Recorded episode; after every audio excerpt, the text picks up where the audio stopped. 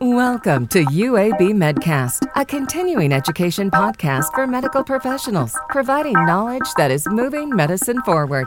Here's Melanie Cole. Welcome to UAB Medcast.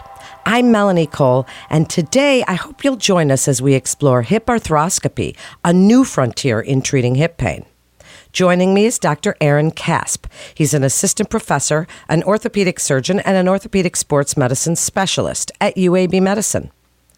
Dr. Casp, thank you for joining us as a repeat guest today.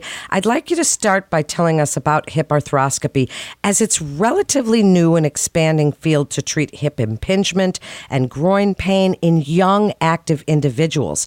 What had been the options for treatment? How has it evolved now?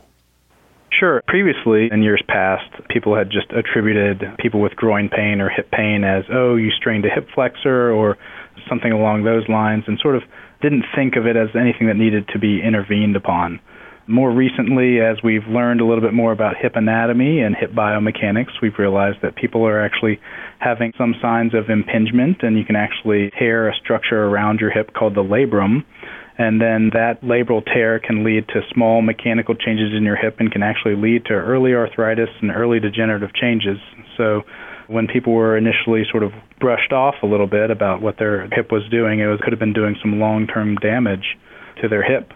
And more recently, as technology and techniques have evolved a little bit, people are actually able to intervene upon these labral tears and this hip impingement in early years, it was open surgery, where it was called an open surgical hip dislocation, which is about as morbid as it sounds.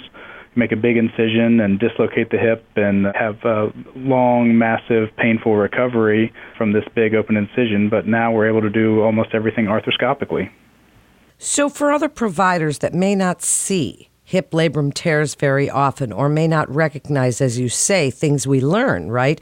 How does that happen in younger people that can cause significant pinching pain with deep flexion, prolonged running, sitting? Tell us a little bit about the most common causes that would necessitate the need for arthroscopy in the hip. Yeah, so labral tear can happen in a few different ways. I sort of split them up in my head in kind of two main ways. One is a uh, hyperflexible patient that has a labrum tear, and that could be someone like a dancer or a cheerleader or someone who uses a lot of high hip flexion angles as part of their activities.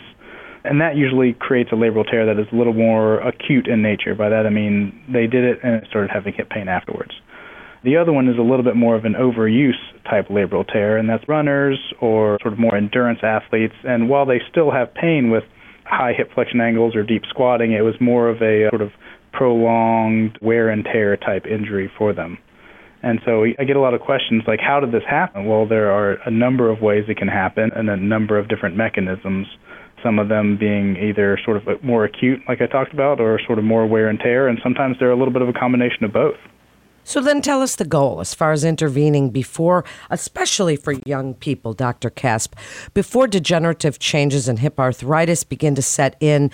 Prolonging the health of the joint is really essential. So, what are the clinical indications for the procedure we're talking about today? The main clinical indications are what we call a symptomatic labral tear. And what does that mean? Well, there are a lot of people that if you got an MRI or imaged their hip with no symptoms, they would have some evidence of a small labral tear. Those are the people that don't need surgery or need intervention. But there are a subset of people who have a labral tear that is quite symptomatic. And what do they look like? Well, oftentimes they look like they have deep seated groin pain kind of in the front of their hip. And sometimes it radiates almost through their hip, and oftentimes people sort of grab the side of their hip in a, in a C shape with their hand and say the pain is in there. It mainly bothers people, like I said, with some deep squatting activities or prolonged running. Oftentimes people get very sore when going from sitting to standing or after they've been in a car for a long period of time. And so the people that do the best are, you know, healthy, active individuals who have this labrum tear on imaging, but also don't have any current arthritis. By that I mean their cartilage is still in good enough shape that if you repair the labrum, you're preserving an otherwise healthy joint. And the goal is to prolong the health of the joint and reestablish the labral suction seal that it creates and stabilize the hip and give people back their activities that they want to do. So, speak about patient selection for whom this procedure is indicated. As we said at the beginning, it's relatively new. Tell us a little bit about the procedure itself for other providers that are looking to refer their patients to you. Tell us, are you using robotics? What's the procedure itself like? So the procedure sort of starts before we even get to the operating room, looking at the imaging. I have a very particular set of x-rays and MRI that I get to evaluate the entire anatomy of the hip. So there's a reason that this labrum tore, and it's usually because the head of the femur has impinged on the acetabulum or the socket, and in between those two is the labrum, so it's gotten pinched and torn. So if you can look at the bony anatomy, you can see whether or not somebody has a little bit of a bony deformity on their hip that would put them at risk for this labrum tear.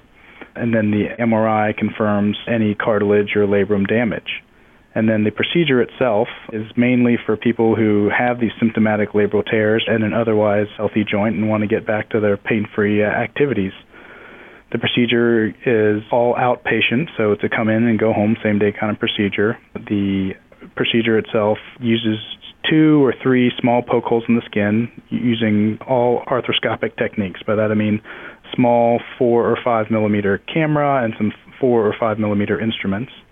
And the labrum is then uh, reattached or repaired back up onto the socket to where it should be. And then any bony impinging lesions or bony deformity that caused the issue to begin with are sort of shaved down according to the imaging and the template from the preoperative imaging.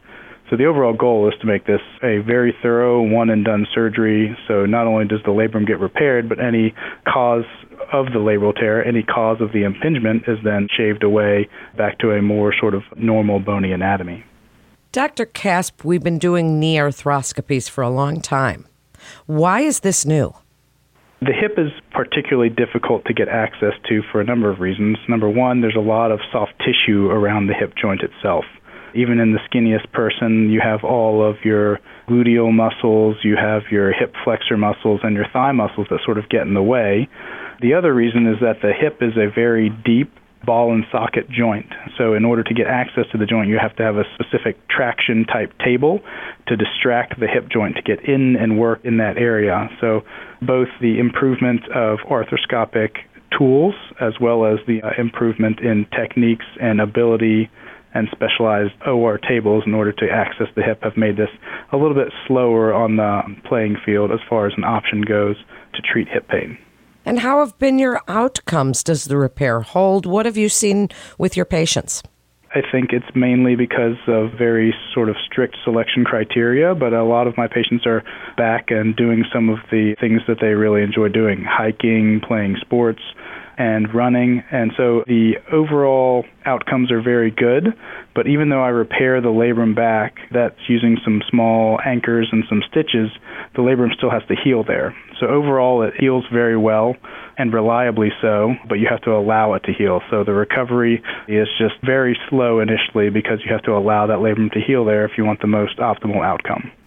Do you have any final thoughts for other providers that are looking to add this to their armamentarium of available therapies or to refer to the specialists at UAB Medicine? What would you like to tell them about hip arthroscopy, the new frontier in treating hip pain? I think that hip arthroscopy is definitely a, an emerging field, and I think we'll see a lot more uh, hip preservation and surgeries to prevent hip arthritis going forward. As far as adding this to their armamentarium, uh, there's a fairly steep learning curve to learning hip arthroscopy. Again, it's a little bit different than a knee arthroscopy, but I think getting exposed to hip arthroscopy and being able to evaluate your patient's hips doing a good hip exam is very important for understanding what's going on with your patient. So I think listen to them, and then if you're not quite sure, I'm always happy to discuss with any provider in the area or any provider across the country that has any questions. Thank you so much, Dr. Casp, for joining us, telling us about this procedure, the learning curve, technical considerations, everything you've shared with us today. A physician can refer a patient to UAB Medicine by calling the MIST line at 1-800-UAB-MIST, or you can visit our website at uabmedicine.org slash physician. That concludes this episode of UAB Medcast. For more updates on the latest medical advancements, breakthroughs, and research, follow us on your social channels. I'm Melanie Cole.